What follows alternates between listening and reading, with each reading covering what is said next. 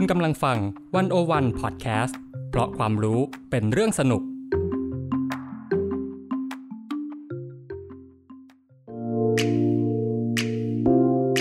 PRESSCAST เข้าถึงสื่อเข้าใจสื่อในยุค Disruption สื่อจะอยู่รอดไหมจะปรับตัวอย่างไรภาวันธนาเลิศสมบูรณ์คุยทุกเรื่องกับตัวจริงของวงการสื่อมวลชน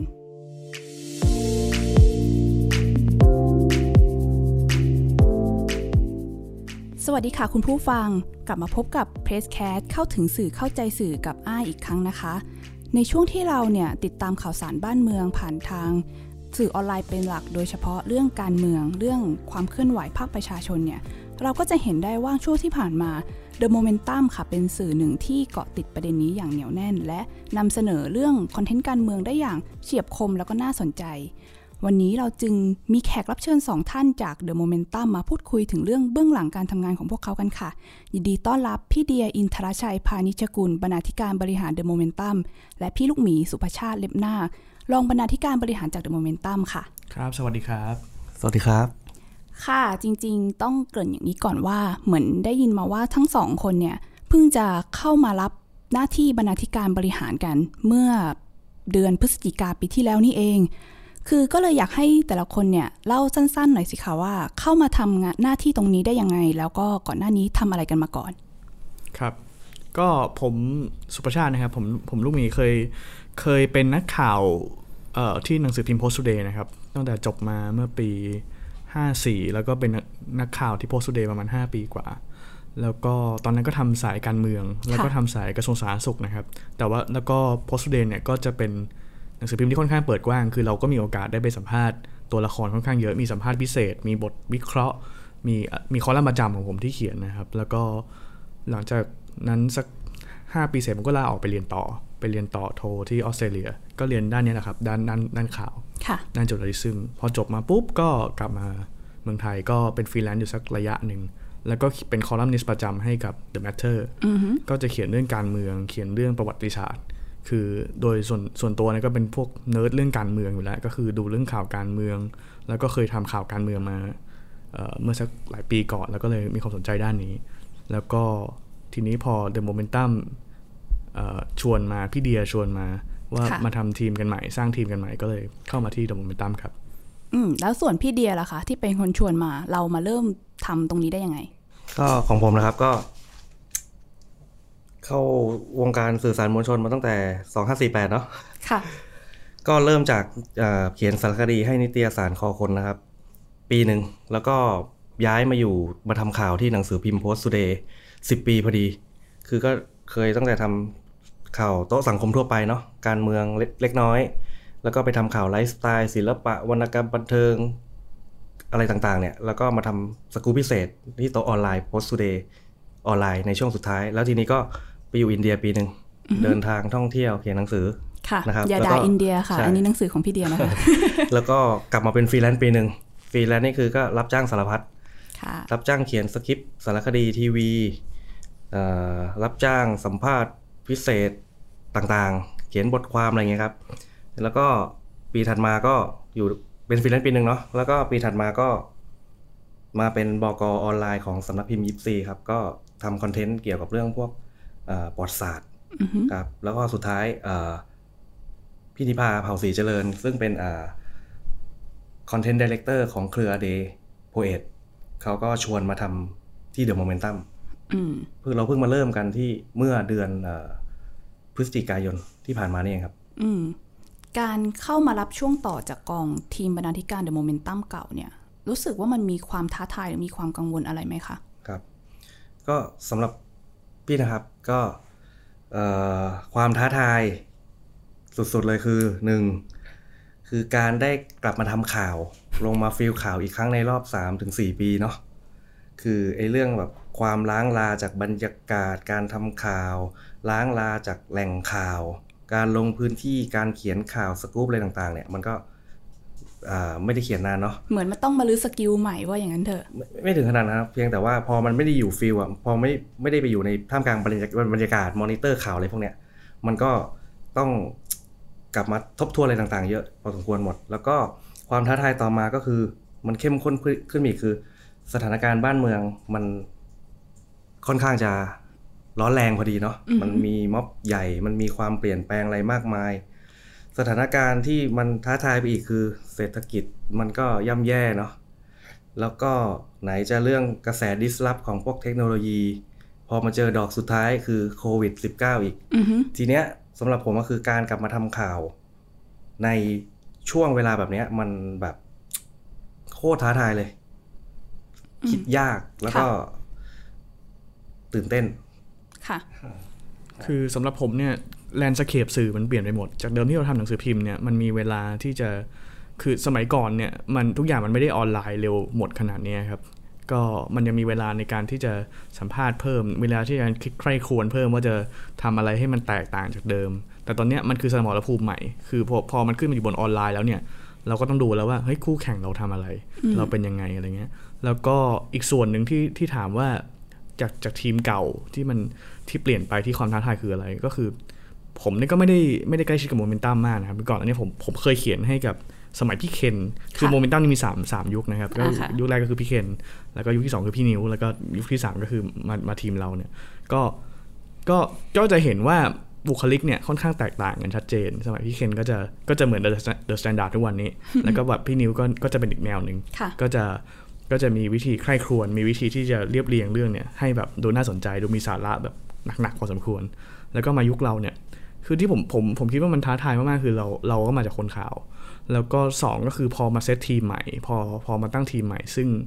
เอ่อก็ตอนแรกๆเนี่ยก็ไม่ไม่ได้ใหญ่มากนะครับก็ก็คือเราก็ต้องวางค่อนข้างเข้มข้นเลยแหละว่าวันนึงเนี่ยมันจะมีอะไรบ้างแล้วเราจะจะมีจะมีความแตกต่างจากคนอื่นยังไงคือ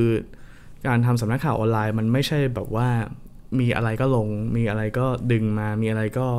ก็ก็ลงก็ก็ลงทันทีลงด่วนลงอะไรอย่างนี้อย่างเดียวซึ่งซึ่งมันก็ไม่ได้สร้างคุณค่าอะไรให้กับให้กับโลกอินเทอร์เน็ตนะครับก็เราก็พยายามที่จะ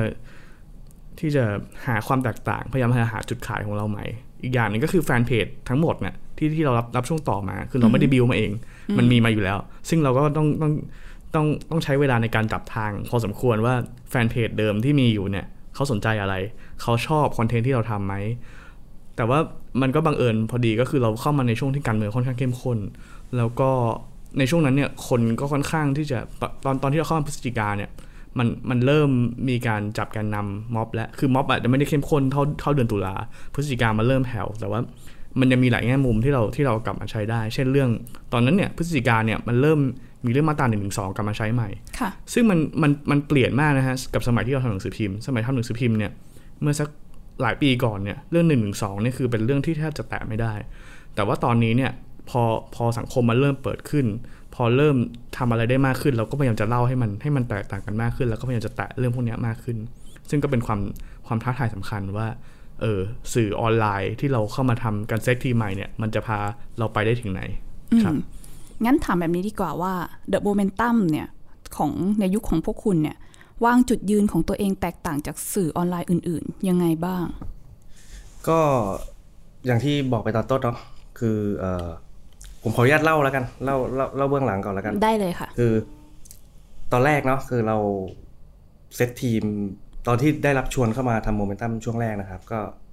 เราเซตทีมกันแบบกะมาทำข่าวกันให้ยับเลยแหละคือตอนนั้นก็มีอยู่ประมาณเก้าคนเนาะเก้าคนช่วงแรกก็คือกำลังอยู่ในช่วงแบบปรับตัวเนาะการหาประเด็นการคิดประเด็นการคิดไดเรกชันกันว่าเราจะทำข่าวแบบไหนเราจะทำคอนเทนต์แบบไหนไอ้ช่วงแรกเดือนแรกที่เราทำข่าวกันมามันเป็นช่วงที่สถานการณ์แบบดูเดือดมากมันมีการจับแกนนำมันมีม็อบแทบทุกทุกอาทิตย์นะเนาะเออแล้วก็ทีเนี้ยพอทำไปได้เดือนนึงมันก็เกิดความเปลี่ยนแปลงครั้งใหญ่อีกคือตอนนั้นมันก็มีการรวมทีมของฝ่าย Ade Bulletin มารวมกับทีม Momentum ซึ่งข้อดีมากๆเลยคือทีมที่มันใหญ่ขึ้นเนี่ยจากเก้าคนเป็นยี่สิบห้าคนเนี่ยสำหรับผมคือข้อดีมากๆคือหนึ่งเราได้คนมาเพิ่มเราได้คนที่มีศักยภาพมากเป็นคนรุ่นใหม่คนหนุ่มสาวรุ่นใหม่ที่มีความสนใจหลากหลายเนาะมีศักยภาพในการสัมภาษณ์ทำงานการเขียนการเล่าเรื่องในรูปแบบต่างๆและทีนี้นะครับคือการบ้านหรือโจทย์ที่เราต้องทำกันอย่างหนักที่ประชุมกันแบบเยอะมากเลยในช่วง เดือนแรกที่มารวมทีมกันคือหนึ่งการวางไดเรกชันใหม่ว่า The Momentum หลังจากเนี้ยจะเดินไปในทิศทางไหนสองการออกแบบโครงสร้างทีมเนี่ยยี่สิบห้าคนอาจจะมีใครมั่งเช่นกราฟิกใช่ไหมคอนเทนต์ครีเอเตอร์วิดีโอภาพนิ่งพิสูจน์อักษรแอดเวอร์ทอเรียลอะไรต่างๆคือเราก็ต้องมีการออกแบบโครงสร้างทีมแบ่งโต๊ะแบ่งสายตามความถนัดและความสนใจของแต่ละคนเนาะทุกอย่างมันมีการผ่านการพูดคุยกันมาแล้วข้อที่สามคือการออกแบบคอนเทนต์คือจากที่เดือนแรกอ่ะเรายังอยู่ในขั้นตอนของการปรับนะครับพอเดือนที่สองพอมารวมทีมใหญ่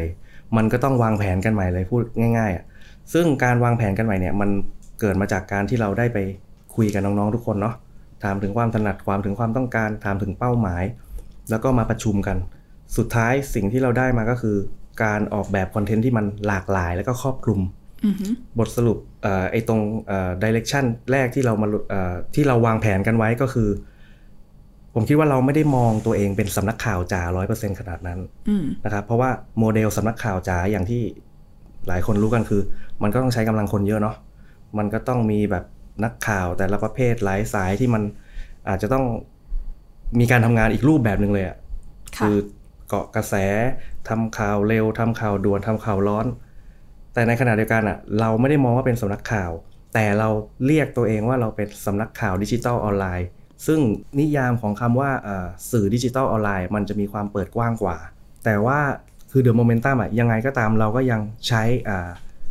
current ในความเป็นธงนำของเรา mm-hmm. นะครับซึ่ง current ไม่ว่าจะเป็นกระแส Talk of the Town กระแสสังคมสิ่งที่คนสนใจอะไรต่างๆในช่วงเนี้ยมันก็หนีไม่พ้นข่าวเนาะมันแทบจะเป็นคำว่า current กับข่าวเนี่ยสำหรับผมมันแทบจะเป็นเนื้อเดียวกันพอเราเรียกตัวเองว่าสื่อดิจิทัลออนไลน์ที่มีคำว่าอ่า current เป็นธงนำค่ะ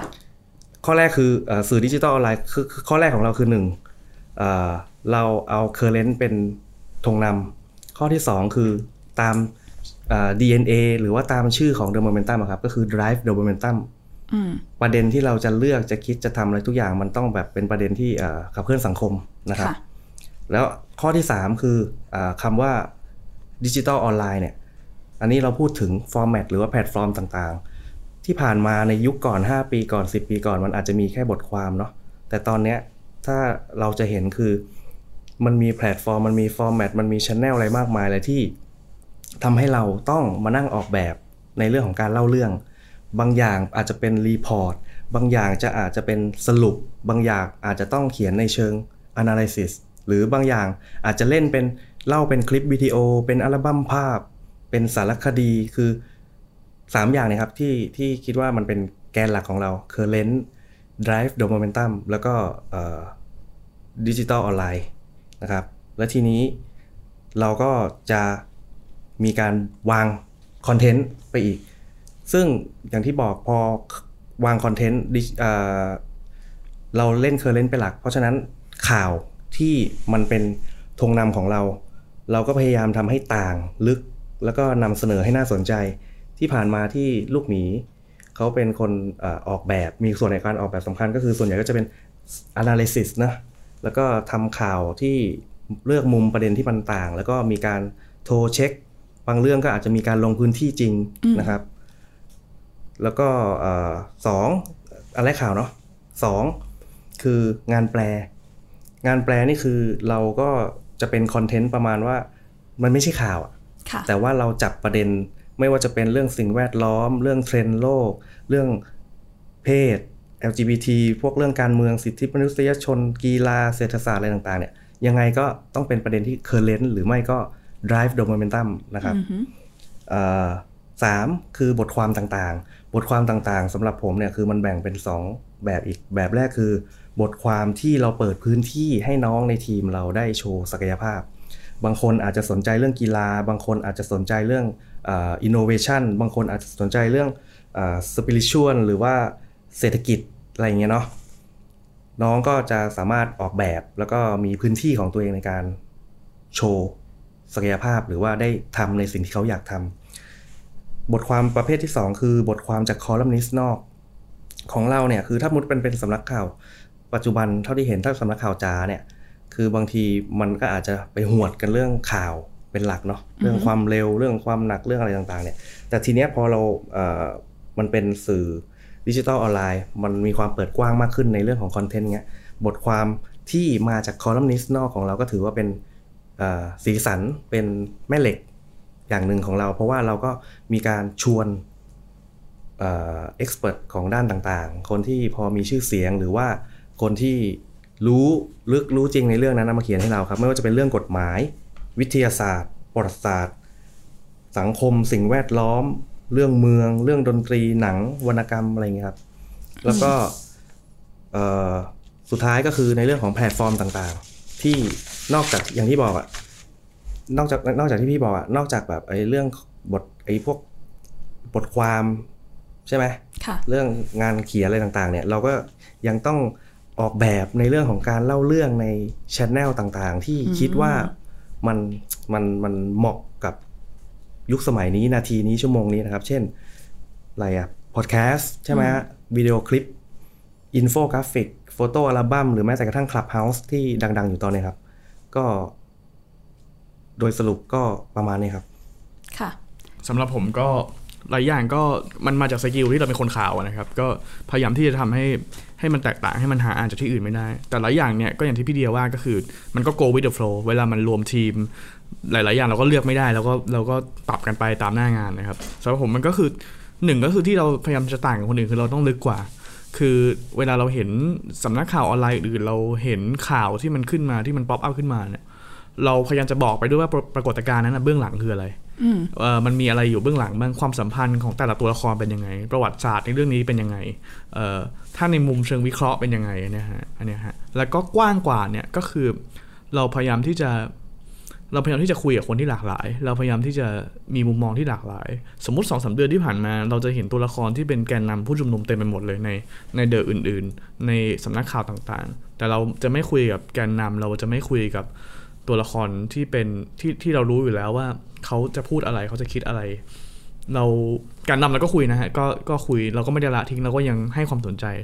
แต่ว่าเราก็พยายามจะหาตัวละครอื่นๆที่อาจจะเป็นมุมคอนเซอร์เวทีฟอาจจะเป็นมุมอนุรักษ์นิยมว่าเขาคิดอะไรว่าในมุมมองของเขาเนี่ยเขามองปรากฏการณ์ที่เกิดขึ้นยังไงทำไมเขาถึงคิดอย่างนั้นอะไรเงี้ยนะครับเราก็จะเป็นคนแรกๆที่ที่ไปบางคนก็แบบว่าเอ้ยไปขุดคนนี้ขึ้นมาทำไมไปเอาตัวละครนี้ขึ้นมาทำไมอย่างอาจารย์ชัยยันชัยยันชัยพรเนี่ยนะครับเราก็เราก็นึกถึงเป็นคนแรกๆว่าเอ้ยอาจารย์ชัยยันจะจะคิดยังไงกับเรื่องนี้นะหรือว่าคนอย่างคุณจตุพรพรหมพันธ์เนี่ยซึ่งหลายคนแบบคิดไม่ถึงละคิดว่าเขาเปลี่ยนข้างไปแล้วเนี่ย uh-huh. เราก็ไปพยายามไปค้นหาว่าทำไมมันถึงเป็นอย่างนั้นก็ก็พยายามจะให้มุมมองที่มันค่อนข้างกว้างกับกับคนอ่านว่า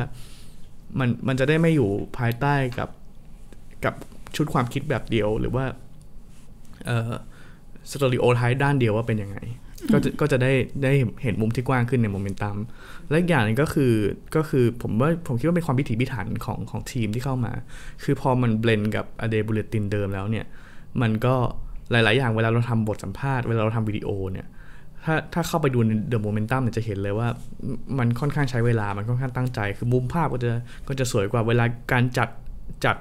จัดเชลฟ์บทสัมภาษณ์เนี่ยทุกอย่างมันจะมันจะมีความแตกต่างของแต่ละคอลัมน์ถ้าเราสัมภาษณ์การเมืองก็จะจัดจัดวางองค์ประกอบภาพอย่างหนึ่งถ้าเราทำสัมภาษณ์เกี่ยวกับศิลปินหรือเป็นนักวาดภาพอะไรเงี้ยก็จะเป็นการจัดจัดองค์ประกอบภาพอีกอย่างหนึ่งก็จะเป็นเป็นธีมเหมือนสมัยเราอ่านแมกกาซีนสมัยก่อนก็จะก็จะก็จะเอาเอาไอ้ความจุดเด่นของแมกกาซีนที่มันตายไปแล้วเนี่ยที่มันหาอ่านไม่ได้แล้วเนี่ยเอากลับขึ้นมาบนออนไลน์อีกครั้งครับพี่ผู้เสริมกับลูกหมีนะครับคือไอตอนที่ลูกหมีพูดตอนแรกครับที่เราเปิดพื้นที่ให้ความเห็นต่างให้ความหลากหลายเนี่ยมันก็ตรงกับสโลแกนของเราเนาะไอ้ Stay Curious Be Open อ่ะ mm-hmm. คือเป็นเรื่องของการเปิดพื้นที่เปิดประเด็นแล้วก็ตั้งคำถามนะครับให้ให้มีความหลากหลายนะครับแล้วก็ข้อต่อมาคือคือไอความนอกจากความหลากหลายของเนื้อหาเนี่ยมันก็จะมีความหลากหลายของสปีดนึกออกไหมครับถ้าเป็นข่าวเนี่ยแน่นอนอยู่แล้วมันต้องทันกระแสต้องเร็วเนาะแต่ว่าเราก็จะมีสิ่งที่เรียกว่าหมัดหนึ่งหมัดสองหมัดสามหมัดหนึ่งคือข่าวใช่ไหมรีพอร์ตหรือว่า analysis ที่ต้องเอ่อเกาะกระแสนะครับที่กำลังร้อนอยู่ตอนนั้นหมัดสองก็อาจจะเป็นเฮ้ยฟีเจอร์ที่มันอาจจะต้อง ยังเคอร์เลนต์อยู่แต่ว่าเฮ้ยเราอาจจะต้องคราฟขึ้นมานิดนึงด้วยการค้นคว้าหรือว่าลงพื้นที่หาตัวละครสัมภาษณ์อะไรเงี้ย mm-hmm. หรือหมัดสามอาจจะแบบลดสปีดลงเลยไม่พูดเรื่องสปีดแต่เรายังพูดถึงประเด็นที่มันต่อยอดจากเคอร์เลนต์พูดประเด็นที่มันเป็น drive the momentum อย่างเงี้ยแต่ว่าเราอาจจะไม่เร็วอะแต่ว่าจะคิดประเด็นใหม่หรือว่าคิดวิธีการเล่าเรื่องใหม่ๆจะทำอาจจะเป็นสารคดีหรือว่าจะเอาเอามาเล่าในพอดแคสต์อะไรเงี้ยครับมันเป็นตัวเสริมกันหมดไอ้หมัดหนึ่งหมัดสองหมัดสามเนี่ยถ้าให้จริงๆอยากจะชวนคุยอย่างนี้ด้วยค่ะว่าเราจะเห็นเป็นมุมหลักๆของ The Momentum ว่ามีทั้งเรื่องหนักมีทั้งเรื่องข่าวเคอร์เรนต์อย่างเช่นเรื่องการเมืองเรื่องบท analysis วิเคราะห์ต่างๆกับอีกด้านหนึ่งที่เป็นฝั่งเหมือนไลฟ์สไตล์เลยเป็นเรื่องบทความไปเลยก็เลยจริงๆอยากรู้ว่าพอมันมีความคล้ายๆอาจจะสุดขั้วกันนิดนึงเนาะฝั่งนึงก็หนักอีกฝั่งนึงก็ดูเบาเนี่ยเราได้ไปเชฟไหมว่าฝั่งเบาเนี่ยมันเบาได้มากแค่ไหนหรือว่ามันต้องมีแกนอะไรเป็นหลักยึดในการคิดคอนเทนต์ต่างๆบ้างเพื่อไม่ให้มันแบบเข้าใจไหมคอนทราสต์กันมากเกินไปอะไรอย่างเนี้ยในประเด็นคอนเทนต์นี้ยังไงดีก็อย่างที่พี่บอกไปตอนต้นเนาะคือหลักแกนหลักของเราอะที่มีที่แกนหลักของเราของ The Momentum เนี่ยยุคนี้ที่เป็นเหมือนการแนวคิดหลักที่จะเอาไปใช้ในการตั้งแต่คิดประเด็นการหาแหล่งข่าวการทำเรื่องนี้ก็คือหนึ่งอย่างที่บอกนะครับหนึ่งต้องเคอร์เรนต์อยู่ในกระแสที่คนสนใจสอง drive the momentum คือไม่ว่าคุณจะทำประเด็นเรื่องอะไรอะไม่ว่าจะสิ่งแวดล้อมไม่ว่าจะเพศสิทธิมนุษยชนกีฬาดนตรีหนังหนังสือไลฟ์สไตล์ร้านอาหารอะไรต่างๆอ่ะถ้าลองเราตั้งต้นคิดจากเนี่ยเฮ้ยหนึ่งเคอร์เรนต์มันอาจจะเป็นแบบเฮ้ยหนังเพิ่งเข้าหนังที่ถูกพูดถึงในกระแสตอนนั้นใช่ไหมครับแล้วก็ไม่ว่าจะเป็นดนตรีหรือว่าประเด็นทางสังคมต่างๆเนี่ยถ้าหนึ่งเคอร์เรนต์ไหมสองมันมีประเด็นหนักๆที่ขับเคลื่อนสังคมไหมอะไรเงี้ยครับคือเราก็จะยึดหลักเป็นอย่างหลักนี้เป็นสำคัญแล้วก็อีกอย่างนึงเรื่องกลุ่มเป้าหมายคนอ่านของเราซึ่งกลุ่มเป้าหมายคนอ่านของเราเนี่ยมันจะอยู่ที่คนหนุ่มสาวอันนี้กำหนดเองหรือเปล่าหรือว่าเป็นคนที่ดูเข้ามาดูอยู่แล้วมีมีการดูหลังบ้านนะครับว่ากลุ่มคนอ่านของ The Momentum เนี่ยมันจะอยู่ที่อายุยี่สิบห้าถึงสามสิบห้าเป็นคนวัยทำงานเนาะค่อนข้างจะเป็นผู้ใหญ่หน่อยแล้วก็จะชอบแบบเสพอะไรที่อาจจะหนักๆแนวแบบ critical thinking หน่อยนะครับเพราะฉะนั้นถ้าเราดูภาพรวมจากคอนเทนต์โมเมนตัมตอนนี้ซึ่งเรากำลังพยายามทำให้มันเป็นไปตามที่เราวางไดเรคชั่นไว้นะครับจะเห็นได้ว่าทุกประเด็นที่เราเลือกมาเนี่ยอย่างน้อยก็คือหนึ่งต้องแบบมีเข้าเรื่องเคอร์เรนต์เข้าเรื่องกระแสที่คนสนใจเนี่ยหรือว่ามีประเด็นหนักๆหรือว่าประเด็นเชิงลึกที่มันมีส่งผลกระทบส่งแรงกระเพื่อมต่อสังคมอยู่นะครับถ้าให้ลองเปรียบเทียบสรุปภาพดูว่า The Momentum ยุคก่อนอย่างที่พี่ๆเล่าว่ามีพี่เคนมีพี่นิ้วอะไรอย่างนี้ The Momentum ยุคก่อนกับยุคนี้มันมีความเหมือนหรือแตกต่างกันไปยังไงบ้างก็ผมคิดว่าอย่างนี้ฮะมันมันอาจจะไม่ได้แตกต่างกันมากแต่ว่าคือแต่ว่าคือคือตอนนี้มันมันเปลี่ยนไปตามไปตามทิศทางของของบรรณาธิการของทีมงานค่ะเอ่อสมัยนึงก็อาจจะเป็นอย่างนึงสมัยนึงอาจจะเป็นอย่างสมัยเราเนี่ยก็ด้วยความที่มันมาจากคนข่าวจ๋าๆคนข่าวจัดๆแล้วก็มาจากยุคหนังสือพิมพ์ซึ่งตอนนี้มันมันก็หายากแล้วคนหนังสือพิมพ์ที่ที่ยังที่ยัง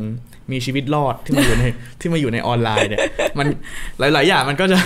มันก็จะดึงจากความความเป็นหนังสือพิมพ์ในยุคที่เราเคยทำกันมาก่อนในยุคที่เรายังยังวิธีการประเมินข่าววิธีการเลือกข่าวเนี่ยหลายๆอย่างมันก็มันก็จะกลับมามันดูมีความน่าสนใจไหมมีผลกระทบกับคนไหมเราสามารถปกป้องใครได้ไหมเราสามารถนำเสนอในเชิงลึกได้ไหมในเราสามารถไปสืบสวนสอบสวนได้ไหมอะไรเงี้ยครับก็เราเราก็พยายามจะเน้นไอ้คุณค่าพวกนี้ให้มันให้มันกลับมาโลดแล่นในออนไลน์มากขึ้นด้วยด้วยไอ้สกิลที่เราที่เราฝึกกันมาตั้งแต่เมื่อสักสิบปีก่อนให้ให้มันยังคงอยู่แล้วก็ให้มันให้มันไม่หายไปให้มันยังอยู่ในออนไลน์ซึ่งเราก็คิดว่ามันมันน่าจะแตกต่างจากจากสำนักข่าวอื่นๆจากสื่อออนไลน์อื่นๆแล้วก็ถามว่ามันแตกต่างกับยุคก่อนๆไหมผมก็คิดว่าบรรณาธิการยุคก่อนๆก็คงพยายามกับเหมือนเราเหมือนกันแต่ว่าวิธีการที่จะเล่าวิธีการที่จะนำเสนอก็คงก็คงแล้วแต่แล้วแต่คนที่แตกต่างกันออกไปแล้วก็แล้วแต่ทีมงานที่เข้ามาใหม่ด้วยคือตอนเนี้ยมันก็ มันก็เป็นวิธีของเป็นเป็นการเรียนรู้ของของเราสองคนซึ่งมาจากยุคแอนาล็อกว่าเด็กรุ่นใหม่ว่าคนที่ที่โตมาจากออนไลน์ที่โตมาจากสภาพแวดล้อมอย่างเงี้ยวิธีคิดวิธีการทำงานวิธีการทำข่าววิธีการเลือกประเด็นวิธีการมองประเด็นเขาเขาเขาต่างจากเราอย่างไรซึ่งเราก็เรียนรู้อะไรได้หลายอย่างว่าเฮ้ยเดี๋ยวนี้มันมันไม่ต้องแบบมันไม่ต้องไปสัมภาษณ์อย่างเดียวมันมันสามารถเปิดบทความวิชาการดูก็ได้มันสามารถดึงจากแม้แต่เว็บที่เสียเงินอะไรเงี้ยแล้วเขาก็มีวิธีการในการที่จะไปดูดมาแบบสามฟรีสามบทความเขาเขาก็ดึงเขาก็หาทางทางเข้าจนได้หรือหาเพื่อนที่ที่ที่วิธีการแปลอะไรเงี้ยครับมันก็จะลึกกว่ามันก็จะแบบมันก็จะเห็นภาพกว้างกว่าซึ่งเราก็ได้เรียนรู้อะไรใหม่ๆเยอะเหมือนกันคือคือสำหรับพี่นะครับคือมันเหมือนมีมันเหมือนคำว่ามีความว่าเอ่อ journalist มาผสมผสานกับยุคนี้ไอ้ความเป็น content creator ของน้องๆ อ่ะคืออย่างพี่กับลูกหมีเนี่ยคือเป็นนักข่าวมามาก่อนเนาะในยุคหนังสือพิมพ์อ่ะเพราะฉะนั้นสิ่งที่เราถูกฝึกมาเนี่ยมันเป็นถูกฝึกแบบอย่างสมบุกสมบันอ่ะไม่ว่าจะเป็นในเรื่องของการค้นคว้าหาข้อมูลการหยิบประเด็นข้อมูลข้อเท็จจริงเอามาใช้การลงพื้นที่สัมภาษณ์การคัดสรรแหล่งข่าวการดับเบิลเช็คอะไรต่างๆเนี่ยความเจเนอริสของเราตรงนี้มันก็มีส่วนไปช่วยบอกช่วยสอนน้องๆเนาะในเรื่องของความละเอียดของการทำงานแต่ในขณะเดียวกันจุดเด่นของน้องๆยุคนี้คือความสร้างสรรค์ความทันสมัยความคิดที่มันแบบนอกกรอบล้ำลึกไปไกลอ่ะไอความเป็นคอนเทนต์ครีเอเตอร์ของเขาอ่ะนั่นหมายความว่าวิธีการคิดประเด็นวิธีการเล่าเรื่องใหม่ๆสนุกสนุกฉีกๆเนี่ยเราก็เรียนรู้จากเขาเพราะฉะนั้นไอการผสมผสานระหว่างความโอสคูลกับนิวสคูลพอมาเจอกันเนี่ยผมคิดว่ามันเป็นส่วนผสมที่สนุกเพราะว่าในขณะเดียวกันที่เรากำลังปลุกปั้นหรือพยายามทำที่เนื้อหาต่างๆให้มันลึกให้มันต่างให้มันน่าเชื่อถือมืออาชีพอะไรอย่างเงี้ยเนาะในขณะเดียวกันมันก็ไม่เชยอ่ะเราพยายามทำให้มันเล่าเรื่องให้มันสนุกอ่ะแล้วอย่างที่พี่เห็นในยุคนี้คือตอนสมัยทำหนังสือพิมพ์เนี่ยมันก็รูปแบบการเล่าเรื่องการพาดหัวข่าวสไตล์การเล่าเรื่องมันก็จะถูกตีกรอบในเรื่องของพื้นที่เนาะเออความยาวความสั้นอะไรต่างๆรูปภาพอย่างเงี้ยแต่ตอนเนี้ยพี่คิดว่าพอมาทำสื่อออนไลน์เนี่ยสไตล์การเล่าเรื่องหรือว่าวิธีการออกแบบการเล่าเรื่องต่างๆให้มันน่าสนใจเนี่ยมันเป็นเรื่องที่ท้าทายแล้วก็สนุกมากบางอย่างอย่างเงี้ยเฮ้ยแต่ก่อนกูแม่งต้องเขียนสารคดีเป็นสี่ ห้า หก เจ็ดหน้าแต่ตอนเนี้ยเฮ้ยมันมาเล่าเป็นโฟโต้อัลบั้มผ่านภาพมันก็เจ๋งเหมือนกันว่ะบางอย่างเราเคยทำเป็นแบบเอาตัวเลขเอาอะไรต่างๆมาย่อยมาเล่าเป็นข้อมูลแต่ตอนนี้แบบเฮ้ยทำอินโฟกราฟิกแม่งไปว่ะอะไรอย่างเงี้ยพี่คิดว่ามันเป็นความสนุกตอนนี้เลยในการทำงานค่ะซึ่งก็เปลี่ยนไปตามเหมือนเทสของคนรับสื่อด้วยเนาะว่าสมัยนี้ก็ต้องมีอะไรให้น่าสนใจควบคู่ไปกับคอนเทนต์ที่เข้มข้นอ่ะกลับมาที่เรื่องจุดเด่นของ The Momentum ในตอนนี้ที่เราบอกกันไปตั้งแต่ต้นว่านำเสนอเรื่องประเด็นการเมืองแบบเกาะติดเหนียวแน่นเข้มข้นกันอย่างเห็นได้ชัดเลยโดยเฉพาะการเมืองไทยแต่ก็ไอ้ก็สังเกตว่าอาจจะไม่ใช่การเมืองไทยทุกเรื่องเสียทีเดียวก็เลยอยากจะรู้ว่าเบื้องหลังวิธีคิดของทีมบก.เนี่ยเรามีความตั้งใจเสนอการเมืองในแง่มุมไหนบ้างแล้วจริงๆเราต้องการสื่อสารอะไรต่อสังคมเรามีอเจนดายังไงบ้างต่อเรื่องนี้คะ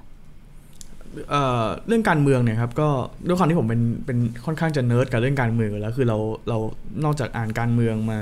ตั้งแต่เด็กๆแล้วก็เราเราก็ยังอ่านประวัติศาสตร์ย้อนกลับไปแล้วก็สนใจในหลายเรื่องวิธีการเล่าการเมืองของเราของ The Momentum เนี่ยก็คือเราพยายามจะเสนอให้มันกว้างที่สุดคือพยายามที่จะที่จะบอกว่ามันมีเบื้องหลังอะไรสมัยก่อนเวลาที่เราทำหนังสือพิมพ์ทำข่าวการเมืองเนี่ยวิธีการการ grooming ของของโต๊ะการเมืองสมัยนั้นเนี่ยก็คือการ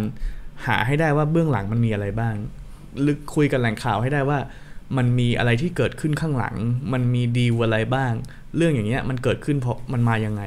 เพราะฉะนั้นเนี่ยเราก็พยายามเอาตรงเนี้ยกลับมาใช้ในใน The Momentum ทุกวันนี้แล้วก็พยายามที่จะพาคนให้หลุดจากไอ้ Echo Chamber หลุดจากเสียงกล้องในห้องแคบๆว่ามันมีแค่เรื่องแค่นี้เท่านั้นนะความจริงมันยังมีเรื่องอื่นๆมันยังมีเรื่องที่เรื่องที่เป็นเบื้องหลังเล็กๆมันมีเรื่องที่เป็นเกร็ดเล็กๆมันมีเรื่องในประวัติศาสตร์ที่มันเอามาเชื่อมโยงกันได้รวมถึงเรื่องในต่างประเทศ เอ่อ เราพยายามนำเสนอคือตอน คือคือต้นปีแล้วก็ปลายปีที่ผ่านมาเนี่ยไอ้ความท้าทายอย่างหนึ่งก็คือมันมีการชุมนุมเกิดขึ้นเยอะมากทั่วโลกแล้วประเด็นมันมีตั้งแต่ประเด็นเล็กประเด็นน้อยประเด็นแต่เรื่องโควิดที่มันมีการปิดเมืองหลายประเทศหลายประเทศก็ก็ถล่มรัฐบาลด้วยเรื่องนี้หรือเรื่องสิทธิมนุษยชนหรือว่าเรื่องในพม่าที่เราก็สนใจมากๆเพราะว่ามันก็คือคือพม่าเนี่ยมันมันสามารถเป็นพาราเรลกับการชุมนุมในบ้านเรามันสามารถพูดถึงการเมืองในบ้านเราเพราะแบบพี่เมืองน้องอ่าบ้านพี่เมืองน้องก็เป็นการเมืองแบบทหารเหมือนกันเราก็พยายามที่จะหาข้อมูลให้ให้แตกต่างคือคือเราจะไม่ได้บอกว่ามันเกิดอะไรขึ้นเอ่อมี who what when where why อย่างเดียวแต่เราก็พยายามจะจะมองไปถึงปรากฏการณ์ว่าเฮ้ยทำไมทำพม่าถึงอยู่กับเผด็จการมานานขนาดนี้แล้วทำไมมันถึงหลุดไม่ได้สักทีเราก็พยายามที่จะที่จะพยายามให้มันเห็นเบื้องหลังให้มันเห็นเบื้องลึกว่ามันเกิดอะไรขึ้นครับอืมค่ะทีนี้เนี่ยถ้าเกิดเจาะจงลงไปอีกเราจะเห็นว่า The Momentum ก็เกาะติดการเคลื่อนไหวภาคประชาชนเรื่องการชุมนุมในไทยอะไรอย่างนี้แทบเกือบทุกม็อบเลยล่าสุดก็มีการออกมาแสดงจุดยืนของเรื่องม็อบยี่สิบมีนาที่มันมีเรื่องความรุนแรงต่อสื่อมวลชนอะไรอย่างนี้ด้วยแต่ว่าหลายๆสื่อเราก็จะเห็นว่าบางทีบางสื่ออาจจะเลือกไม่นำเสนอเรื่องนี้มากนักเพราะว่าอาจจะติดข้อจำกัดอะไรบางอย่างหรือว่าแล้วแต่เรื่องภายในองค์กรของเขา The Momentum มีข้อจำกัดหรืออะไรสิ่งที่ต้องคำนึงถึงใน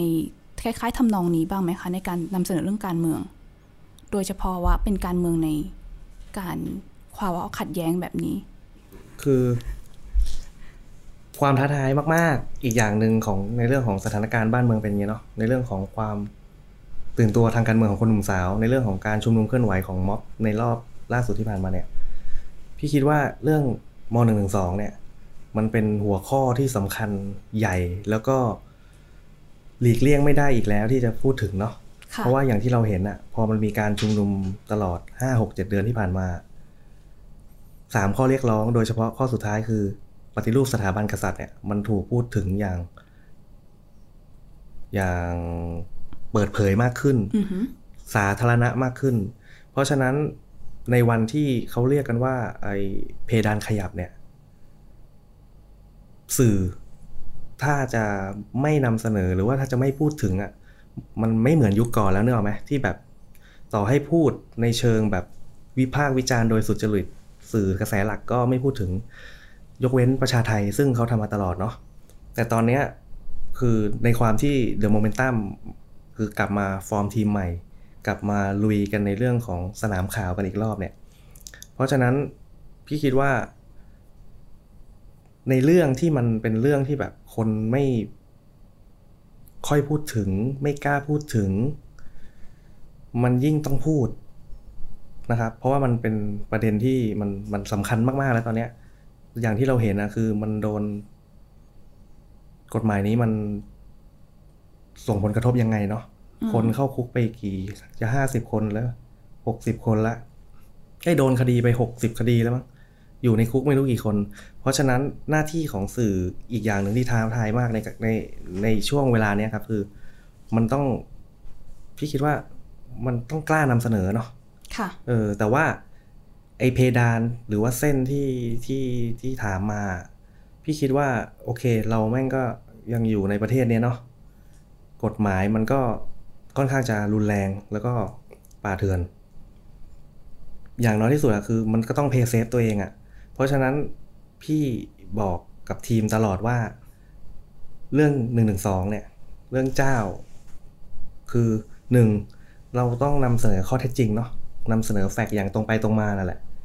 เปิดพื้นที่เนาะให้เหยื่อหรือว่าให้คนที่ถูกกระทำอย่างไม่เป็นธรรมแต่ว่านำเสนอภายใต้ของการแบบข้อมูลข้อเท็จจริงอ่ะไม่แซะไม่เอาสะใจไม่ไม่เอามันอ่ะเพราะว่าคืออย่างน้อยที่สุดคือแบบเราเราเรานำเสนอแค่ข้อเท็จจริงมันออกมาอย่างเช่นแบบคือคือมันเป็นกฎหมายที่ที่คนกลัวเนาะแล้วคนก็คือบางทีทุกวันนี้คนก็ยังงงกันอยู่เลยว่ากูพูดอะไรได้บ้างวะกูทำอะไรได้บ้างวะจะไม่ติดคุกอย่างนี้ติดคุกไหมอย่างนี้ไม่ติดคุกไหมอะไรเงี้ยเพราะฉะนั้นสิ่งที่ไอลอทำอยู่ในเรื่องของการให้ความรู้ทางด้านกฎหมายสิ่งที่ศูนย์ทนายสิทธิมนุษยชนเขาทำอยู่ในเรื่องของคอนเทนต์อะไรต่างๆเพื่อที่จะทำให้คนได้มีความรู้หรือว่าได้ศึกษา เกี่ยวกับกฎหมายนี้ให้มากที่สุดนะพี่คิดว่ามันเป็นเรื่องจำเป็นมากแล้วก็ในขณะเดียวกันเราเองหน้าที่ของสื่อเนาะมันก็ต้องนำเสนอมันหลีกเลี่ยงที่จะไม่นำเสนอไม่ได้อีกแล้วเพราะตอนนี้มันปฏิเสธไม่ได้คือมันเป็นหัวข้อใหญ่มากนะครับแล้วก็สำคัญมากฝั่งพี่ลุงหมีนะคะคิดว่ายังไงก็อย่างนี้นะฮะตอนตอนที่ผมทำหนังสือพิมพ์เนี่ยมันมีความเก็บกดอย่างหนึ่งก็คือเวลาที่มันมีเรื่องเกี่ยวกับหนึ่งหนึ่งสองเราเสนอได้แค่บอกว่ามีคนโดนหนึ่งหนึ่งสองเราไม่สามารถอธิบายมากกว่านั้นได้ว่าโดนเพราะอะไรพฤติการเขาเป็นยังไงแล้วเราก็เห็นอยู่แล้วว่ามันมีความแปลกๆเพราะฉะนั้นไอ้ความเก็บกดที่เราที่เรามองเห็นว่ามันมีคนที่โดนคดีแบบนี้แล้วเราไม่สามารถนำเสนอได้ในช่วงหลายปีก่อนแล้วเรามานำเสนอได้ในวันนี้เนี่ยผมคิดว่ามันเป็นมันเป็นพัฒนาการอย่างที่ที่ที่ทั้งผู้ชุมนุมและก็สังคมเราช่วยกันดันเพดานขึ้นไปแล้วก็เราก็เลยวันแรกๆที่เข้ามาทำงานเลยเราก็เลยรวมเลยคดีแปลกๆที่เกี่ยวกับมาตราหนึ่งหนึ่งสองคือคดีอะไรบ้างมีคุณเจ๋งดอกจิกชี้นิ้วขึ้นฟ้ามีเรื่องหมิ่นสุนัขอะไรเงี้ยนะครับเราก็เราก็เอามาลงได้เลยทีนี้มันมันก็มันก็คือการทลายไอ้ไอ้เพดานเดิมแล้วก็ความกลัวเดิมๆที่เรามีกันในตอนนั้นเนี่ยเอากลับมาใหม่เอาเอาเอากลับมาเล่าแล้วก็ทำให้สังคมเห็นว่ามันมีความแปลกๆอย่างนี้เกิดขึ้นจริงผมคิดว่าภารกิจของสื่อในในช่วงเวลาที่มันแหลมคมแบบเนี้ยมันคือการส่วนหนึ่งมันคือการพาสังคมกลับเข้าสู่ความเป็นปกติคือไอ้ไอ้ความสุดโต่งเกินไปไอ้ความกลัวเดิมๆที่เราเคยมีอยู่เนี่ยเอ่อถ้าถ้าถ้าสื่อจะจำกัดตัวเองในบทบาทนั้นเนี่ยมันก็มันก็ไปไหนไม่ได้แล้วมันก็จะอยู่แค่ตรงนั้นเพราะฉะนั้นเนี่ยเมื่อสังคมมันไปสื่อมันสื่อมันก็ควรจะไปพร้อมๆกันแล้วก็อะไรที่สังคมยังขาดอะไรที่สังคมยังรู้สึกว่าว่าสื่อจะช่วยได้เนี่ยเราก็พร้อมช่วยเต็มที่ผมคิดว่ามันเป็นบทบาทของสื่อในการที่จะปกป้องทั้งเรื่องของความเป็นปกติแล้วก็ปกป้องถึงคนที่โดนกระทำในความไม่ยุติธรรมทั้งหลายทั้งปวงพวกนี้เราก็เราก็พยายามเต็มที่ฮะที่ที่เราที่เราทำได้แล้วก็พยายามจะให้พื้นที่เต็มที่ว่าเฮ้ยมันมีความไม่ปกติอย่างนี้อยู่นะมันมีความไม่ยุติธรรมอย่างนี้อยู่นะเราก็พยายามจะช่วยจะใช้บทบาทของของสื่อที่เราที่เราเป็นเนี่ยแล้วก็มีมีคือคือการสมัยก่อนในการมีสื่อในมือหรือการการที่สื่อให้พื้นที่เนี่ยมันเป็นเรื่องยิ่งใหญ่มากแล้วแต่ตอนเนี้ยในไหนที่เราเราเป็นสื่อแล้วในฐานะที่เราเป็นสื่อแล้วเนี่ยก็ช่วยช่วยกันทำสังคมให้มันมีความเป็นปกติมากขึ้นให้มีความเป็นประชาธิปไตยมากขึ้นแล้วก็ให้มีความยุติธรรมมากขึ้นกับกับกับสังคมครับอืมโอเคในแง่ของ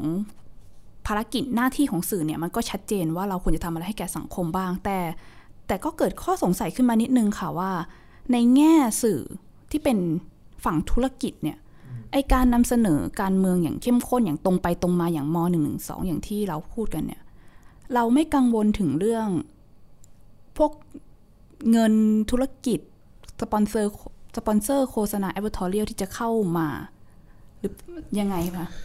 ก็อย่างที่บอกไปนะครับก็โมเมนตัมคือมีความหลากหลายมากในเรื่องของคอนเทนต์ฝั่งหนึ่งเราอาจจะมีเรื่องข่าวที่มันหนักค่ะเราก็ยังมีพื้นที่อีกมากมายที่เราผลักดันขับเคลื่อนสังคมหรือว่าประเด็นอื่นๆไม่ว่าจะเป็นประเด็นทางสังคมจะสิ่งแวดล้อมจะธุรกิจจะเรื่องการลงทุนจะเรื่องศิลปะอะไรต่างๆนะครับคือมันยังมีพื้นที่อีกมากมายนะครับส่วนในเรื่องของการเมืองเนี่ยมันก็ยังเป็นโอเคมันเป็นธงนำของ The Momentum แต่ว่าอย่างที่เราบอกคือมันเป็นเรื่องอย่าเรื่องบางเรื่องมันเป็นเรื่องใหญ่แล้วก็เรื่องสำคัญที่เราจะไม่พูดไม่ได้เราก็ทำเต็มที่ในในความเป็นมืออาชีพของเราเนาะในความ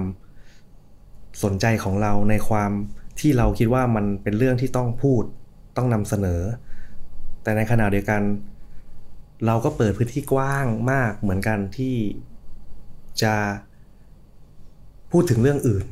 ที่สังคมสนใจจะเรื่องเบาๆเรื่องสายลมแสงแดดเรื่องอาหารการกินหรือว่าเรื่องเอ่อสิ่งแวดล้อมเรื่องอะไรต่างๆคือเราเชื่อว่าเรารับมือได้แล้วฝั่งคอนเทนต์การเมืองจะไม่ไปเบียดบังความการดำเนินงานในฐานะธุรกิจอย่างนี้ใช่ไหมคะตอนนี้ยังอยู่ในกรอบที่เรายัง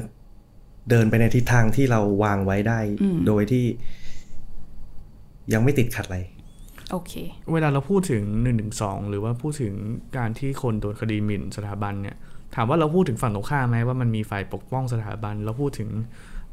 กลุ่มที่เป็นอนุรักษ์นิยมไหมเราก็พยายามจะให้พื้นที่ตรงนี้นะครับก็ฉะนั้นก็ก็ก็จะถึงเราพูดถึงหนึ่งถึงสองเราก็จะให้พื้นที่กับอีกฝ่ายเหมือนกันแล้วเราก็พยายามจะเสนออย่างที่เราบอกก็คือพยายามจะเสนอแนวคิดให้มันให้มันกว้างกว่าที่เราเห็นในผู้ชุมนุมหรือประเด็นที่พูดกันบนท้องถนนอย่างเดียวก็ในส่วนของภาคธุรกิจว่ายังไงในส่วนของคือคือด้วยความที่ผมก็เพิ่งเห็นเหมือนกันนะครับองค์กรสื่อสมัยใหม่เนี่ยมันมันไม่ได้ต้องการทุนรอนขนาดใหญ่มากๆอันนี้ผมอาจจะผิดก็ได้นะแต่ว่าเท่าที่เห็นเนี่ยคือองค์กรมันไม่ได้แบบมันจะต้องแบบแบกรับรายได้ค่อนข้างมากไม่ต้องพึ่งรายได้จากหน่วยงานรัฐขนาดใหญ่ที่แบบว่าโอ้โหจะต้องแบบต้องการรายได้มากขนาดนั้นขนาดนี้ต้องต้องเกรงใจคนเต็มไปหมดเนี่ยเดี๋ยวนี้มันไม่ใช่ขนาดอย่างนั้นแล้วเพราะฉะนั้นเนี่ยถ้าเป็นสื่อแล้วกลัวเพย์เซฟมากๆเนี่ยผมคิดว่าคนก็ไม่ไม่สนใจไม่เชื่อถือเขาก็จะมองข้ามไปเลยเขาก็จะบอกว่าเขาก็จะปิดโมเมนตัมไปเลยหรือเขาก็ดิสไลค์ไปเลยไปไลค์อย่างอื่นดีกว่าที่ที่มันพูดถึงที่มันโดนกลุ่มนี้มากกว่าเพราะฉะนั้นเนี่ยถ้ายังถ้าเป็นสื่อแล้วก็ยังยังกลัวอยู่ยังแบบยังเซนเซอร์อยู่ยังเพย์เซฟอยู่ยังยังแบบสายลมแสงแดดเนี่ยผมคิดว่าก็มันก็ต้องชิฟไปไปเป็นไปเป็นเว็บอย่างอื่นไปเป็นเพจอย่างอื่นไม่ใช่เพจข่าวอีกต่อไปแล้วผมคิดว่าถ้าเรานำเสนอเรื่องหนักเรื่องใหญ่อย่างตรงไปตรงมานำเสนอผ่านข้อเท็จจริงเนาะภายใต้วิชาชีพจรรยาบรรณความเป็นมืออาชีพของเราเนี่ยกับการที่เรานำเสนอข่าวที่มันแบบไม่ได้เรื่องมันไม่มีสาระไม่มีความเป็นมืออาชีพผมคิดว่าอย่างหลังน่าจะน่ากลัวกว่า ม, มันจะเสียภาพลักษณ์อะไรไปมากกว่าค่ะอ่ะพอพูดถึงเรื่องหน้าที่ของสื่อแล้วเราก็มีประเด็นหนึ่งที่อยากจะชวนคุยว่าเราเชื่อว่าเวลาเกิดคดีการเมืองหรือเหตุการณ์ที่เจ้าหน้าที่รัฐเนี่ยอาจจะคุกคามประชาชนสื่อควรจะฉายสปอตไลท์ไปที่คนเหล่านั้นให้มากๆควรจะรายงานให้มากแต่ก็อยากรู้จริงๆค่ะว่าการที่สื่อรายงานว่าเกิดอะไรขึ้นกับคนเหล่านั้นมันช่วยพวกเขาได้จริงหรือเปล่าหรือว่าพี่ๆคิดว่าสื่อควรจะทำอะไรที่มากไปกว่านั้นคะผมยกตัวอย่างเรื่องอ่าสองเรื่องเนาะเรื่องการเมืองเรื่องหนึ่งเรื่องก็การเมืองสองเรื่องแหละอ่าเรื่องแรกก่อนเลยคือผมยกตัวอย่างในยุคนี้เนาะยุคที่รัฐบาลมันมันกดขี่ประชาชนในยุคที่มันมีอำนาจเถื่อนบางอย่างที่พอคุณเห็นต่างคุณส่งคนไปถ่ายรูปหน้าบ้านเขาไปข่มขู่คุกคามเขาไปอุ้มเขาคือถ้าอยู่ดีๆคนประชาชนมือเปล่าประชาชนผู้บริสุทธิ์คนหนึ่งไปม็อบเพราะไม่เห็นด้วยกับการบริหารงานของรัฐบาลไม่เห็นด้วยกับความอยุติธรรมอะไรที่เกิดขึ้นในสังคมแล้วถูกอยู่ดีๆถูกหิ้วไปอย่างเงี้ย ถ, ถูกอุ้มหายไปแม่งสื่อกระแสหลักไม่สนใจสังคมไม่สนใจผมคิดว่ามันเป็นหน้าที่ของเราที่ช่วยได้ในเรื่องของการนำเสนอข่าวในเรื่องของการเช็คข่าวเช่นแบบเช็คทนายใช่ไหมเช็คทางตำรวจคือพอเราฉายไฟไปพอเราพูดเสียงส่งเสียงไปเนี่ยสังคมก็จะหันมาสนใจแล้วก็ช่วยกันเป็นหูเป็นตาช่วยกันปกป้องนะครับหรืออย่างเคสเอ่อบางกลอยอย่างเงี้ยพี่ยกตัวอย่างคือแบบเป็นเป็นแบบชาวกะเหรี่ยงเนาะตัวเล็กตัวน้อยที่อยู่ในป่า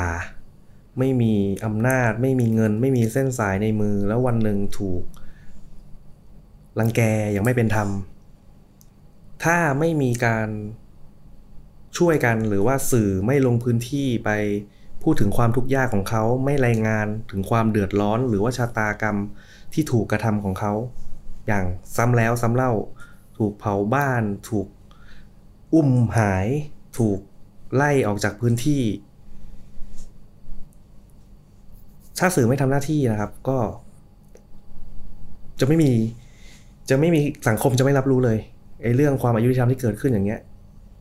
เพราะฉะนั้นคืออย่างเคสบางกอยเนี่ยมันก็เห็นได้ชัดว่าพอสื่อลงพื้นที่ช่วยกันฉายไฟช่วยกันทำช่วยกันนำเสนอข้อเท็จจริงนำเสนอความทุกข์ยากของของคนที่ไม่มีปากไม่มีเสียงอ่ะไม่มีสื่อในมือไม่มีอำนาจเนี่ยมันทำให้สังคมหันมาสนใจแล้วก็อาจจะช่วยกันกดดันส่งเสียงไปยัง รัฐบาลหรือว่าคนที่มีอำนาจในการจัดการเรื่องนี้นะครับสำหรับผมบทบาทของสื่อในประเทศประชาธิปไตยมันสำคัญมากก็คือมันต้องตรวจสอบอำนาจรัฐและมันต้องปกป้องคนเล็กคนน้อยไม่ว่าใครจะโดนกระทำอะไรจากอำนาจรัฐหรือจากอำนาจอื่นๆเนี่ยหน้าที่สื่อก็คือต้องปกป้องพวกเขาเพราะฉะนั้นเนี่ยเวลาที่ตั้งคำถามเรื่องเอ่อใช้ความรุนแรงกับประชาชนเวลาตั้งคำถามเรื่องการใช้อำนาจที่โดยมิชอบกับประชาชนหรือแม้กระทั่งกับตัวเองเนี่ยสื่อต้องทำหน้าที่ปกป้องต้องทำหน้าที่นั้นอย่างเต็มที่อยู่แล้วครับแล้วผมยกตัวอย่างอีกเรื่องนึงคือเรื่อง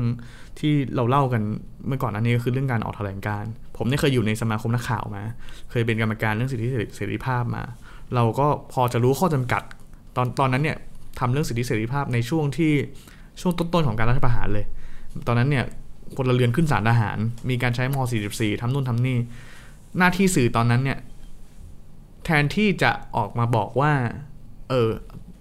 เขาก็พยายามบอกนะครับว่าทำอย่างนี้ไม่ถูกทำอย่างนี้ไม่ได้เรียกร้องให้เลิกใช้แต่ว่าพอพอถึงเวลาจะต้องออกแถลงการจริงๆมันกลายเป็นอีกอย่างเพราะว่าเขาพยายามจะพยายามจะประนีประนอมกับอำนาจรัฐพอสมควร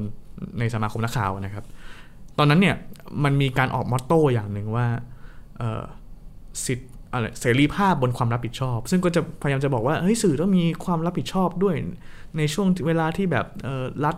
กดดันอะไรเงี้ยซึ่งเราก็แบบเอ๊ะทำไมเราต้องออกแถลงการอะไรอย่างนั้นทำไมเราต้องมีท่าทีอย่างนั้นในเมื่อรัฐ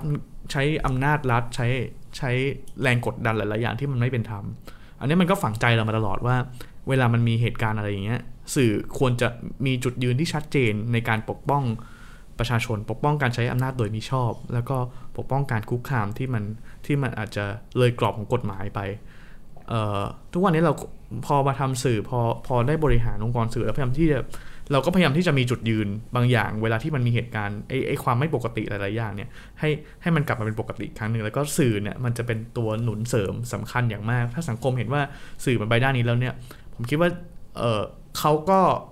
เขาก็มีความเชื่อมั่นเขาก็มีความเชื่อใจอย่างหนึ่งว่าสื่อเนี้ยเป็นตัวแทนให้เขาได้นะไม่ใช่สื่อนี้เป็นตัวแทนของของอำนาจไหนไม่ว่าไม่ใช่สื่อนี้เป็นเป็นตัวแทนของความเงียบงันอะไรเงี้ยครับอืมแล้วในวันที่เกิดเหตุการณ์ที่เจ้าหน้าที่รัฐเนี่ยทำร้ายประชาชนแม้กระทั่งสื่อมวลชนแบบเนี้ยพี่ๆยังเชื่อในพลังของสื่อที่ต่อสู้กับความอยุติธรรมในสังคมอยู่ใช่ไหมเชื่อแค่ไหนพลังของสื่อที่มีอยู่ในตอนนี้ค่ะมันสามารถกดดันรัฐให้เปลี่ยนแปลงการกระทำของตัวเองได้จริงหรือเปล่าผมเชื่อผมเชื่ออย่างหนึ่งว่ายังไงเราก็เราเรายังทำสื่ออยู่ถึงทุกวันนี้เพราะว่าเรายังเรายังเชื่อว่าเรามีประโยชน์อะไรบางอย่างในการต่อสู้กับกับไอ้ความไม่ยุติธรรมกับความไม่ปกติเอ่อเรายังมีประโยชน์บางอย่างในการเล่าเรื่องให้สังคมรับรู้ว่ามันมีความไม่ปกติเหล่านี้อยู่เรายังมีประโยชน์ในการนำเสียงของคนเล็กคนน้อยที่ต่อสู้กับเรื่องของความไม่เป็นธรรมเนี่ยเอามานำเสนอให้มันกว้างขึ้นเรายังมีประโยชน์ในการนำเสนอแง่มุมหลายๆอย่างให้กับให้กับคนที่ทั้งคนที่ต่อสู้กับอำนาจรัฐและคนที่อยู่ฝ่ายเดียวกับอำนาจรัฐได้รับรู้ทุกวันนี้ถึงมันจะถึงถึงหลายหลายคนอาจจะมองว่าเราเลือกข้างหลายคนอาจจะมองว่าเราเสนอข่าวด้านเดียวอะไรเงี้ยแต่แต่แต่ถ้าดูแต่ละชิ้นงานของเราที่เราพยายามจะเลือกขึ้นมาเนี่ยเราก็พยายามจะจะจะเล่าในหลายๆมุมคือวันนี้อาจจะด้านนี้อีกวันนี้อาจจะด้านนึงอีกวันนี้อาจจะอาจจะเป็นอีกด้านนึงอาจจะบอกว่าทำให้มันมันให้มันผสมผสานเข้าด้วยกันว่าข่าวของเราเนี่ยมันมีองค์ประกอบของทุกฝ่ายทุกด้านไม่ได้แบบอยู่ในด้านเดียวไม่ได้อยู่ในทำให้ให้ทุกคนเห็นด้านเดียวไปทั้งหมดเพราะฉะนั้นเนี่ยเรายังเชื่อในพลังของสื่อว่ามันจะสามารถเปลี่ยนสังคมได้บางอย่างถึงมันไม่สามารถต่อสู้จนมัน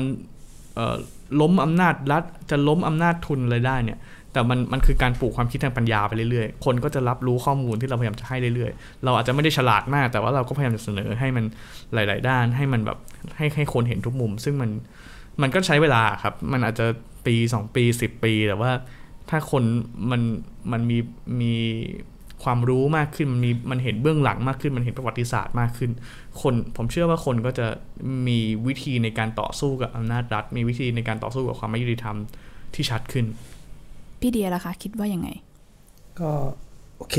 อ่าประเด็นบางประเด็นเนาะเรื่องบางเรื่องมันสมควรที่จะเปิดพื้นที่กลางให้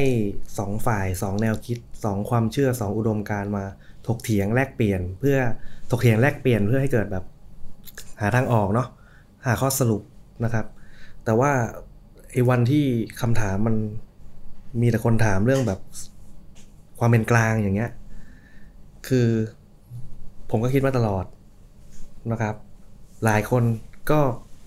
คิดเหมือนกันว่าไอ้ไอ้ยุคสมัยบ้านเมืองที่มันเป็นแบบเนี้ยเนาะมันมันมันมันสถานการณ์ที่ประชาชนถูกรัฐบาลมันกดขี่ทุกสารพัดเลยทั้งโกงทั้งคุกคามทั้งปิดกั้นเสรีภาพอะไรต่างๆไหนจะเรื่องกฎหมายที่หลายอย่างที่มันล้าหลังที่มันป่าเถื่อนที่มันเป็นพิษกับประชาชนคือถึงขั้นแบบอุ้มหายอ่ะอุ้มฆ่าอะไรอย่างเงี้ยคือผมขอตอบว่าสื่อไอ้เรื่องเป็นกลางนี่คือผมว่าสื่อเลือกข้างที่ข้างที่คนที่เสียเปรียบนะครับผมว่าสื่อควรจะเลือกอยู่ข้างคนที่ตัวเล็กตัวน้อยที่ไม่มีอำนาจไม่มีเสียงถูกเอารัดเอาเปรียบไม่มีอภิสิทธิ์ไม่มีเส้นสายไม่มีพื้นที่อะไรให้พูดเลยเนาะมันเหมือนเขาเรียกว่าอะไรมันมีหลักสมดุลอะคือถ้าอีกฝ่ายหนึ่งมีพื้นอีกฝ่ายหนึ่งมีเส้นสายมีอำนาจมีเงินซื้อพื้นที่พูดเยอะๆนะครับแต่ในขณะเดียวกันอีกฝ่ายหนึ่งคือถูกกระทำเป็นคนตัวเล็กตัวน้อยไม่มีพื้นที่เราควรจะไปอยู่ข้างคนที่เสียเปรียบอย่างนั้นดีกว่านะครับมันมันเป็นเรื่องของไงเดียเหมือนคนตัวใหญ่ต่อยกับคนตัวเล็กอ่ะคือมันไม่แฟร์นะเออเพราะฉะนั้นสื่อถ้ายังบอกเป็นกลางได้ในสถานการณ์ที่มันไม่แฟร์ไม่ยุติธรรมพี่คิดว่ามันโหดร้ายไปหน่อยนะครับเพราะฉะนั้นถ้าเลือกข้างเนี่ยแต่ว่าเลือกคือไอ้คำว่าเลือกข้างเนี่ยจะอยู่ข้างไหนแต่ถ้าสมมติเราเรามองที่หลักการดีกว่าสมมติหลักการของเราคือคนเท่ากันหลักการของเราคือต่อต้านเผด็จการหลักการของเราคือสนับสนุนประชาธิปไตยเคารพสิทธิเสรีภาพของคนทุกคนคนเท่ากันพี่คิดว่าหลักการเนี่ยสำคัญกว่านะครับสุดท้ายนี้เนี่ยพี่ๆวางแผนจะพัฒนา The Momentum ไปอย่างไรต่อในอนาคตคะวางแผนไว้ยังไงบ้าง ก็ตอนนี้นะครับคือเราเราเราเพิ่งมาทำได้เดือนที่สี่เนาะซึ่งในความเป็นจริงคือเราก็ตั้งใจแล้วก็มีการปรับแก้ปรับปรุงพัฒนาอะไรกันตลอดนะครับคือช่วงแรกไอ้ช่วงช่วงคราวก่อนการปรับ direction ครั้งแรกมันเป็นการหลักใหญ่ใจความมันเป็นการออกแบบคอนเทนต์เนาะหลักใหญ่ใจความมันเป็นเรื่องของการปรับทีมโครงสร้างทีมอะไรต่างๆปรับภายในว่ากันเถอะแต่ว่าตอนนี้เรากำลังประชุม direction กันอีกรอบนึงแต่คราวนี้เราจะพูดถึงเรื่องภายนอกมากขึ้นเรื่องภายนอกมากขึ้นคือเรามองเป็นเรื่องของพันธกิจที่เราที่ The Momentum เนี่ยจะจะจะจะทำเพื่อสังคมนั่นหมายถึงว่าหนึ่งคือเราอาจจะมองไปในเรื่องของการหาแนวร่วมในเรื่องของการร่วมมือกับสื่อด้วยกันเองที่มีทิศทางคล้ายคลึงกันในเรื่องของการอยากจะขับเคลื่อนสังคมอยากจะขับเคลื่อนเศรษฐกิจหรือว่าขับเคลื่อนคุณภาพชีวิตของคนให้มันดีขึ้นอ่ะเนาะไม่ว่าจะเป็นสื่อแบบเรื่องสิทธิมนุษยสิทธิมนุษยชนด้วยอะไรเงี้ยเนาะแล้วก็ในขณะเดียวกันเราก็อยากจะหาแนวร่วมร่วมมือกับเอ่อองค์กรทางสังคมอะไรต่างๆในแง่ของเรื่องของการขับเคลื่อนอะไรทิศทางอะไรอย่างนี้เหมือนกันครับเพราะว่าผมคิดว่าไอ้ไอ้ยุคเนี้ยมันถ้ามาแข่งขันกันอะอย่างเดียวอะมันมันอาจจะไม่ดีเท่าการมามาร่วมมือกันในเรื่องของเชิงคอนเทนต์หรือว่าในเชิงในเรื่องของการการขับเคลื่อนอะไรบางอย่างไปด้วยกันนะครับคิดว่าเอ่อถ้าเรามีการร่วมมือมากกันมากขึ้นหาแนวร่วมที่มันมันมันมีทิศทางเดียวกันอ่ะเอ่อพลังมันก็จะมากขึ้นเสียงเราก็จะดังขึ้นแล้วก็มันก็จะ มีแรงที่มันขับเคลื่อนไปที่เป้าหมายที่เราวางไว้มันมันมันได้เร็วขึ้นนะครับก็หลักใหญ่ใจความก็เป็นเรื่องของการพันธกิจสังเรื่องพันธกิจที่มีต่อสังคมในเรื่องของการหาแนวร่วมต่อยอดแล้วก็ขับเคลื่อนประเด็นต่างๆนะครับในเชิงคอนเทนต์มีอะไรอยากจะเสริมไหมคะคิดว่าจะมีความหลากหลายมากขึ้นครับถ้าถ้าหลายคนอาจจะรู้สึกว่าการเมืองมันหนักเกินไปหลังจากนี้ก็จะมีเรื่องอื่นๆเข้ามาเสริมอาจจะเป็นเรื่องเศรษฐกิจที่จะมากขึ้นเพราะเราในในอเดเนี่ยเราก็มีสำนักข่าวทันหุ้นที่ที่อยู่ด้วยกันแล้วก็เราก็เราก็แสวงหาความร่วมมือกับทันหุ้นแล้วเราก็จะมีสื่อใหม่ๆเราจะมีพอดแคสต์อีกจะมีอีกหลายรายการในช่วงเดือนสองเดือนนี้ก็จะได้เห็นก็จะตอนนี้เริ่มเริ่มเริ่มกำลังพัฒนารายการแล้วแล้วก็ทางส่วนของวิดีโอก็จะก็จะมีความพิถีพิถันมากขึ้นจะมีเป็นเป็นเป็นรายการที่ชัดเจนมากขึ้นว่าวิดีโอเราจะเล่นอะไรกับมันได้ซึ่งพวกเนี้ยก็ก็อยู่ในระหว่างที่ที่พวกเราก็เรียนรู้จากน้องๆเรียนรู้จากทีมงานหลายๆคนเหมือนกันเพราะว่าเราเรามาจากแอนาล็อกจ๋าเลยว่าวิธีการเล่าเรื่องของเราอาจจะเป็นแบบสมัยก่อนมันมันเป็นแค่สารคดีบทความบทวิเคราะห์อะไรเงี้ยทีเนี้ยเราต้องเรียนรู้แล้วว่าพอดแคสต์จะเล่าเรื่องยังไงจะวิธีคิดคอนเซปต์เป็นยังไงจะเล่ายังไงให้มันแตกต่างจากคนอื่นจะทำยังไงให้ต่างจากวันโอวันอะไรเงี้ยนะครับหรือหรือวิดีโอเนี่ยจะทำยังไงให้ให้มันน่าสนใจเพราะว่าตอนนี้เราก็เราก็มีมีทีมงานพอสมควรแล้วมีอุปกรณ์เข้ามาใหม่ที่จะทำให้ให้วิดีโอเนี่ยเรามันมันก้าวไปอีกขั้นหนึ่งซึ่งก็จะทำให้ให้ไอ้แลนด์สเคปของของ The Momentum เนี่ยมันมันหลากหลายขึ้นคอนเทนต์ก็จะก็จะน่าสนใจแล้วก็จะครอบคลุมคนกลุ่มใหม่ๆมากขึ้นครับที่เราตั้งเป้าไว้อืม